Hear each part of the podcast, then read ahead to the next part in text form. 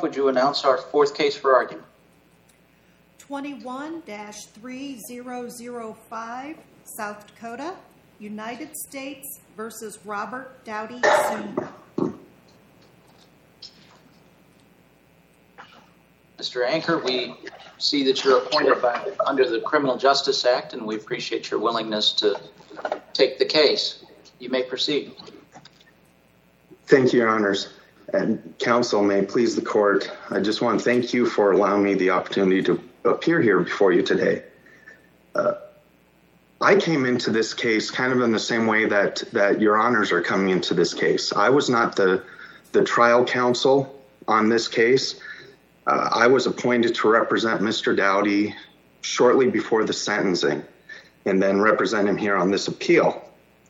So I came into the case not having that normal firsthand knowledge of of what happened at a trial. So my knowledge comes from the transcripts of of the hearings and the trial, just like yours is going to come here today. But as I was reviewing those transcripts, I noticed that to me, there appeared to be several issues that happened at the pretrial hearing plus the the trial uh, that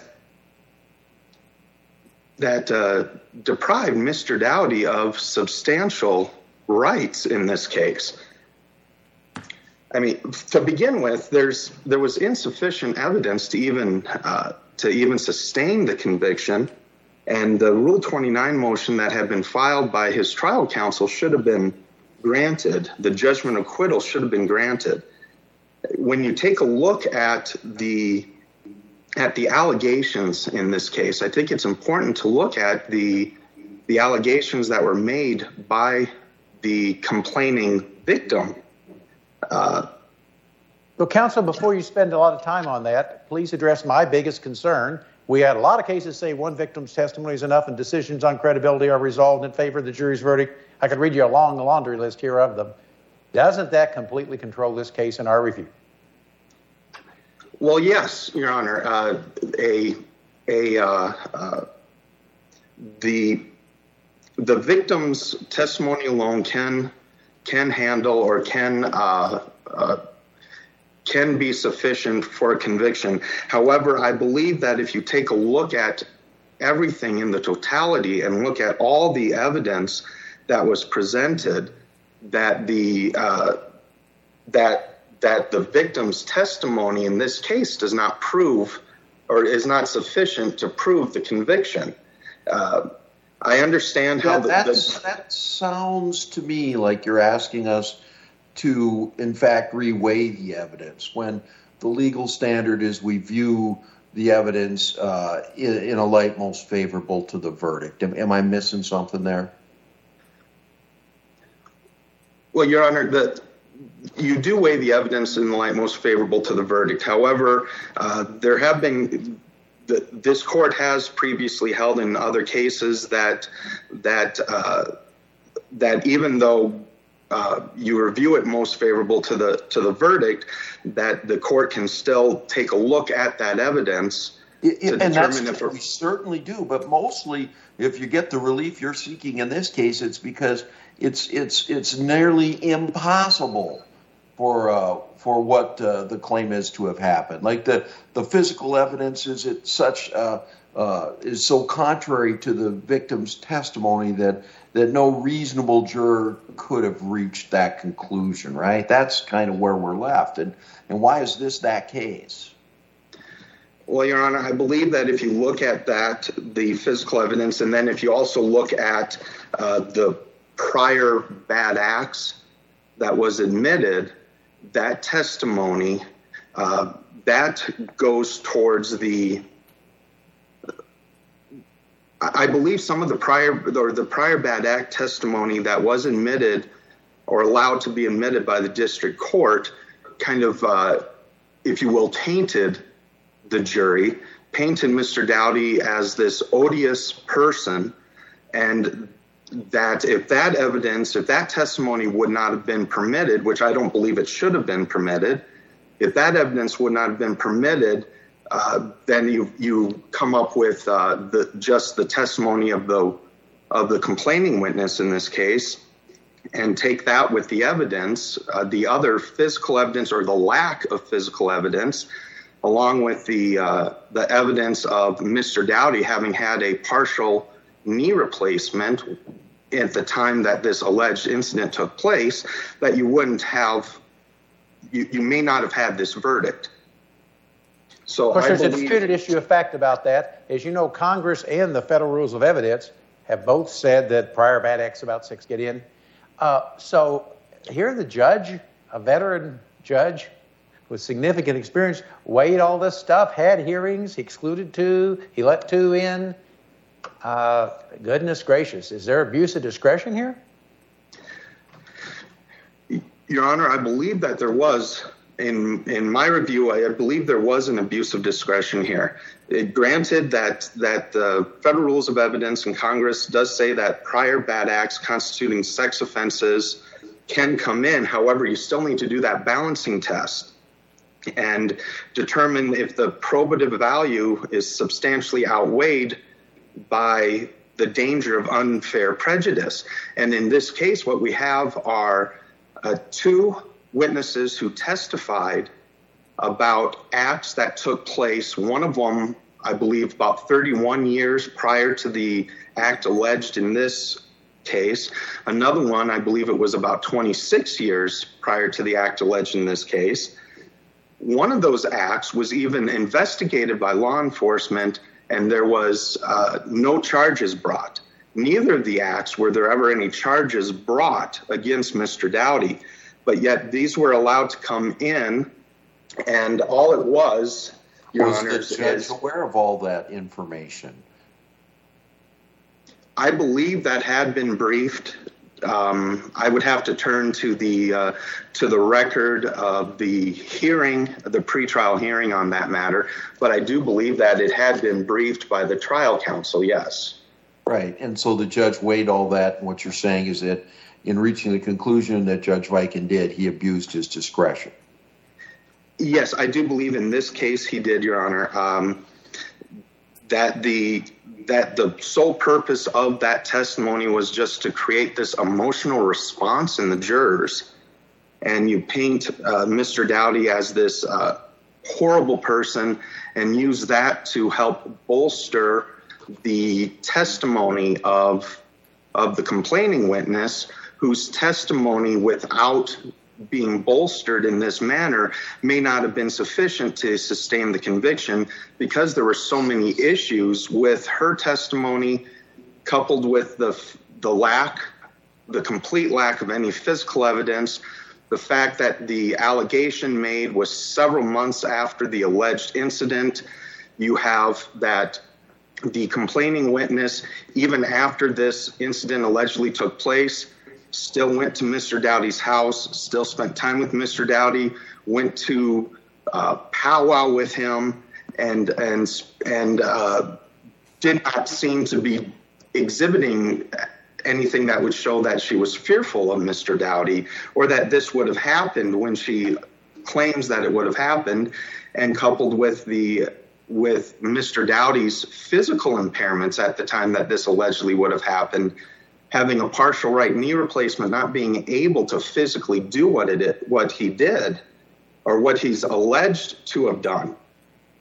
That uh, if if these prior if these prior acts would not have been uh, admitted, would the testimony of the complaining witness have been enough to to obtain a conviction in this case? So, Your Honor, Your Honors, I would argue that the that yes, the the district court did um, did err in in admitting this prior bad act testimony. Uh, it, it's hard. It, it's it's hard to say that it's uh, that it's like prior bad act evidence because we're talking about just allegations that were never proven. There's no convictions. In fact, even in one of them, law enforcement investigated and they did not find uh, any basis to bring pro- or to prosecute Mr. Dowty. I also want to draw the court's attention to another one of the uh, evidentiary rulings, uh, and this is regarding the complaining victim's grandmother who did testify at the trial. However, uh, the defense the defense counsel was not allowed to go into certain aspects of statements that she had made to law enforcement or specifically um, statements that she had made to the uh, the alleged victim's uh, physician uh, at the time that the that the allegations were made against Mr. Dowty.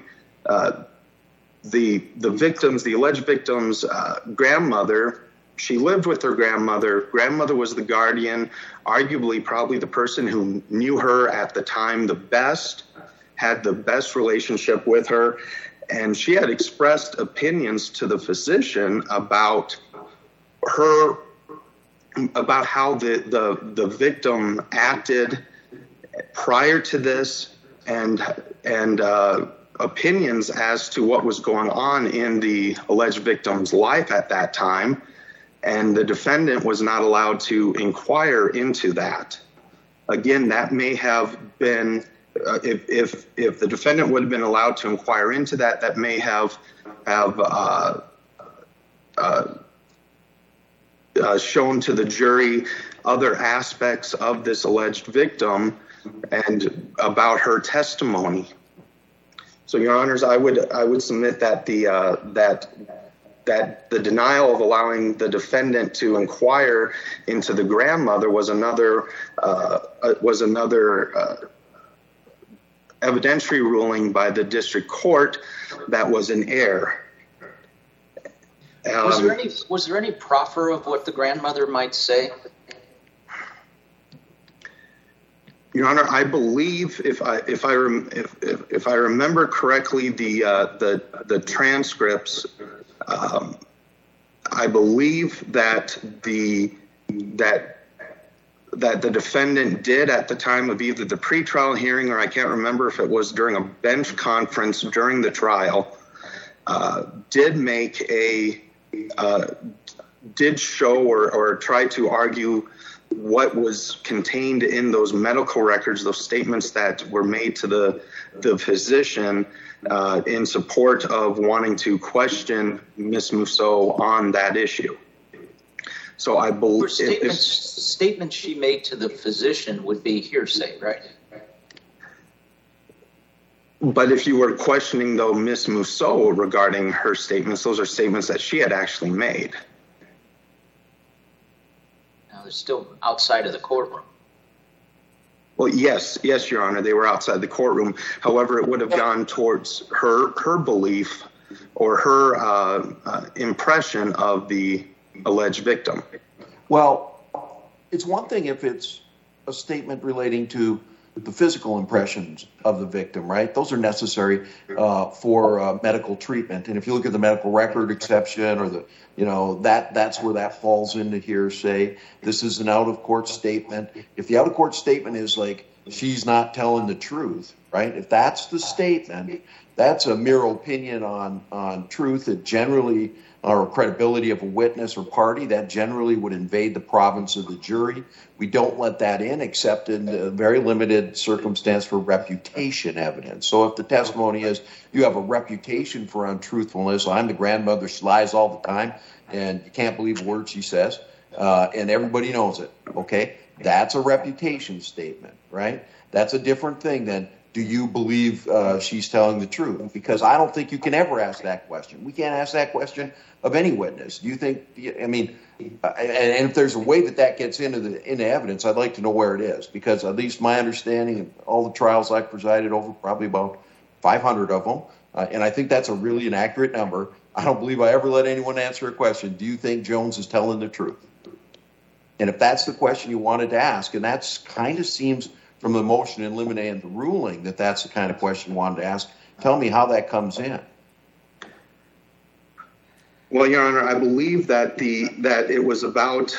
I, I believe trial counsel's request was about wanting to get to the the impression of the grandmother about about what else was going on in the alleged victim's life at the time, having her cell phone taken away and things of that nature to show that there could have been other issues involved or other uh, reasons why these types of allegations could have been made.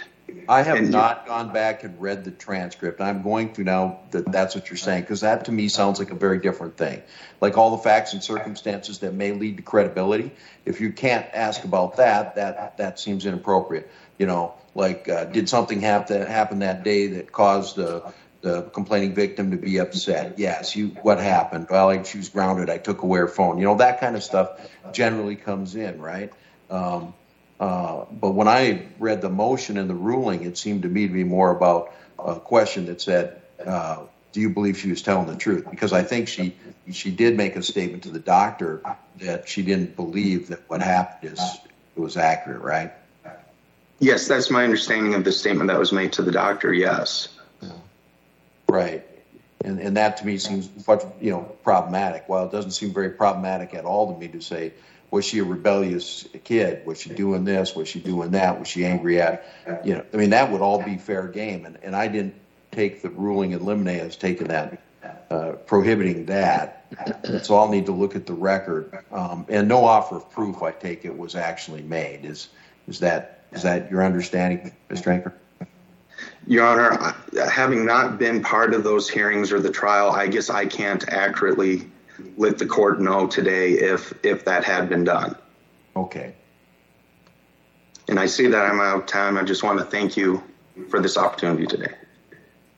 Thank you, Mr. Anker. Court will hear from Mr. Koliner. Good morning. May it please the court and my colleague, Mr. Anker. I'm Kevin Koliner with the U.S. Attorney's Office in South here representing the government in this appeal. Uh, we're here today asking this court to affirm Mr. Dowty's uh, jury verdict that convicted him of aggravated sexual abuse of a child. Uh, the government is also here asking this court to affirm the life sentence that was handed down, a guideline range sentence uh, that he received in August of last year. Uh, Your Honors, one of the perhaps saddest observations to make about this case is that it involves circumstances that are so common to my district therefore so common to this court that the questions raised in this appeal, this court's precedent uh, on those questions is well worn and well established. Uh, the record here is of a district court uh, that's very well versed in the boundaries that have been dictated by that precedent. And really, the record is of a district court at every turn consciously and appropriately applying this court's precedent to determine uh, questions like whether to admit testimony from uncharged victims under Rule 414. Um, and of course, uh, now we have questions about sufficiency of evidence based on a single victim's uh, testimony. Um, and as the court has indicated, the cases are myriad uh, on, on that issue.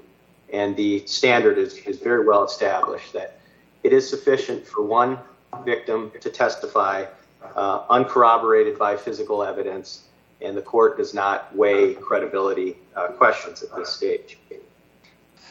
I reflect on this uh, particular record. Uh, one of the cases that's that's cited a lot in the briefing is the never misses a shot case.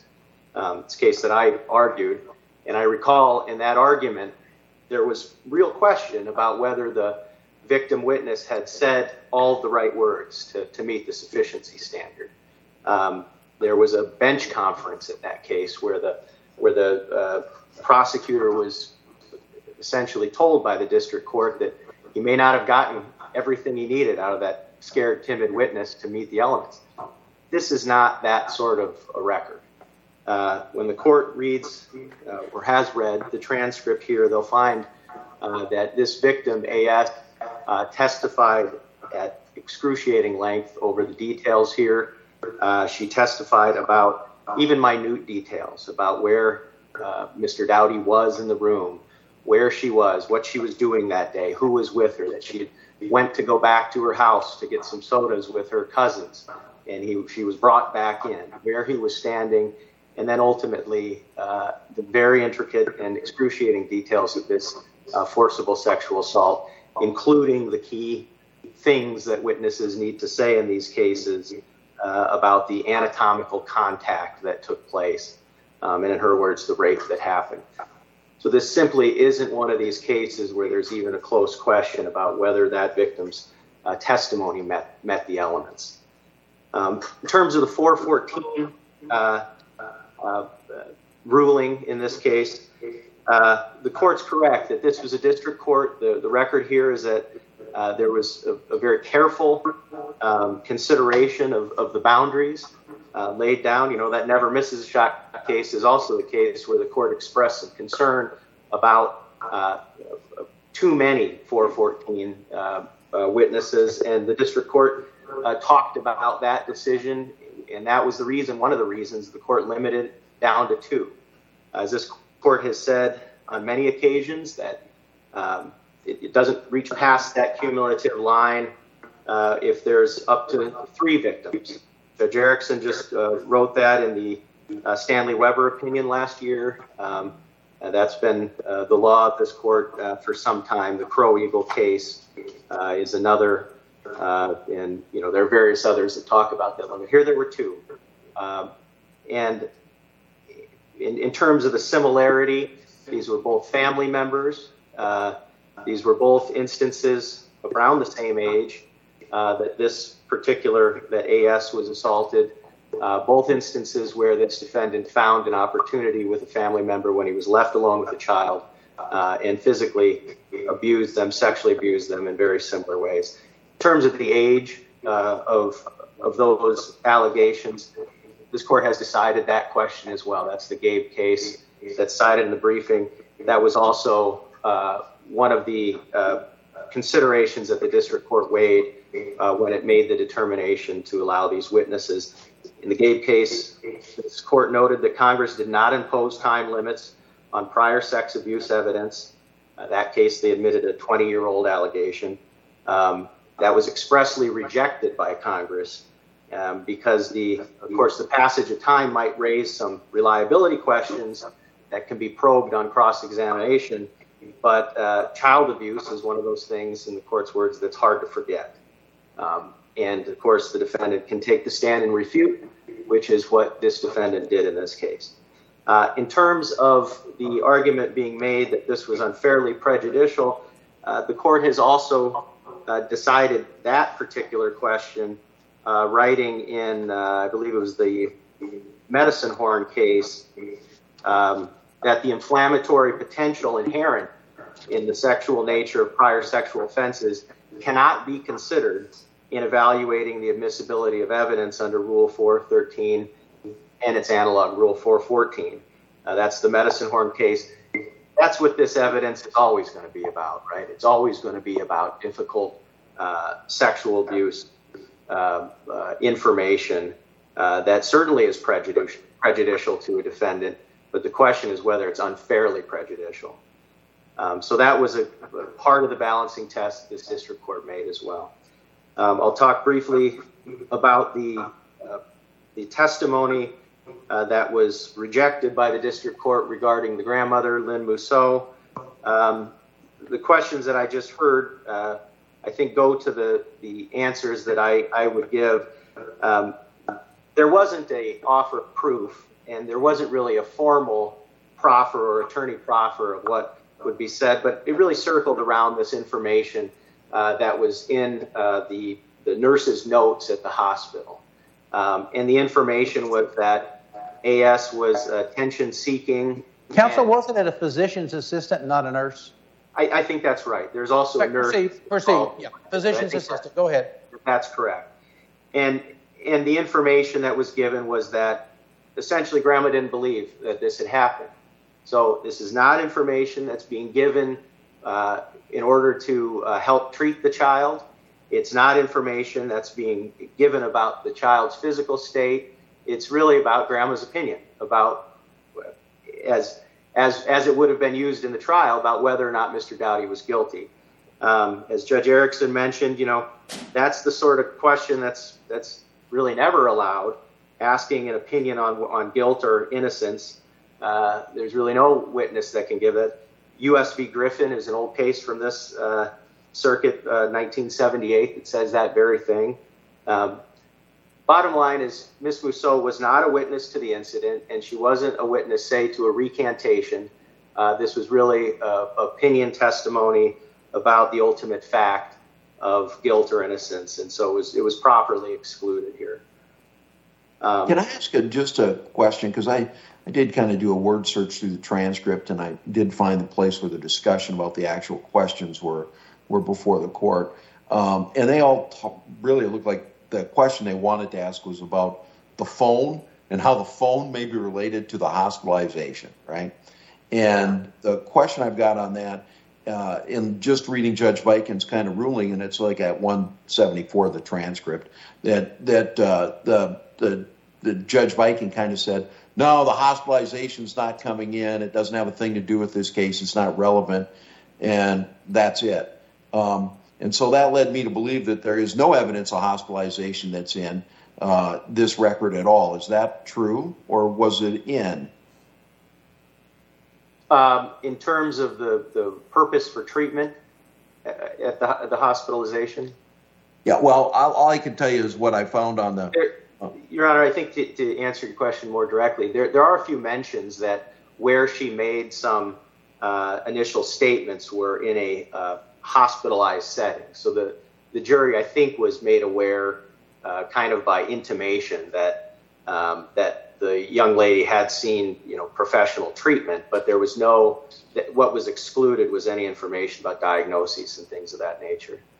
Uh, in terms of that question about the phone, I believe, at least my recollection, is that uh, there were questions asked about this. This you know she made this allegation just because she was upset about her phone privileges being taken away. So I, I think that was ultimately not excluded. So that evidence itself was never excluded, right? Right, right. This this sort of phone theory.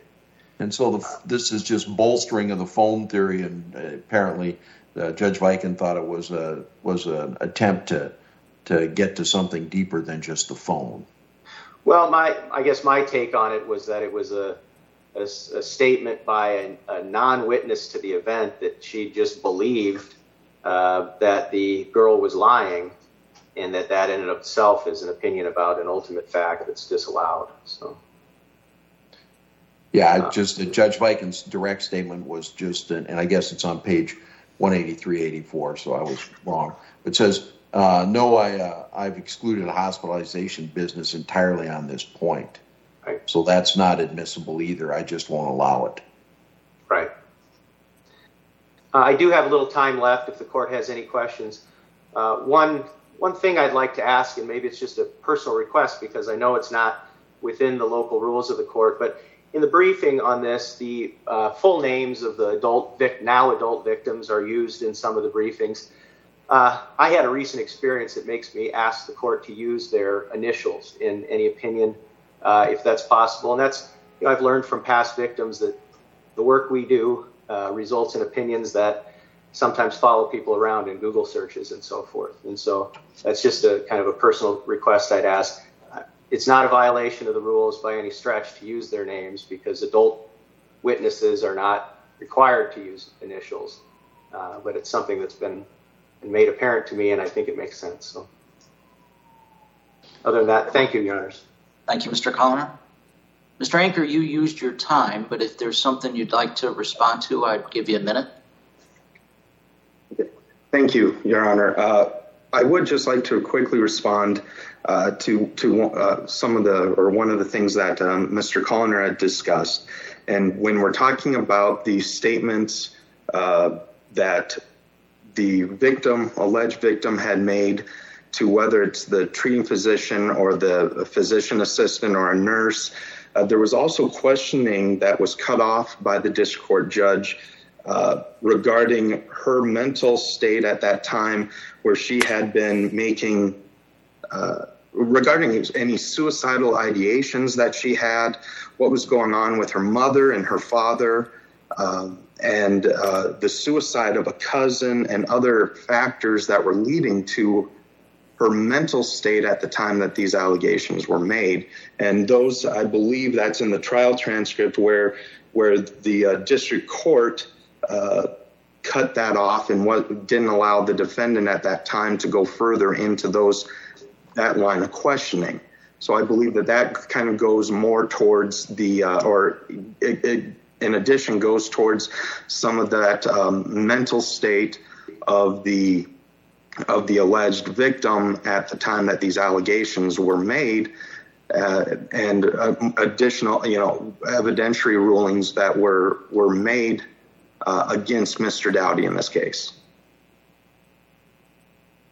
Very well. Thank you, counsel. We appreciate your appearance today. The case will be submitted and decided in due course.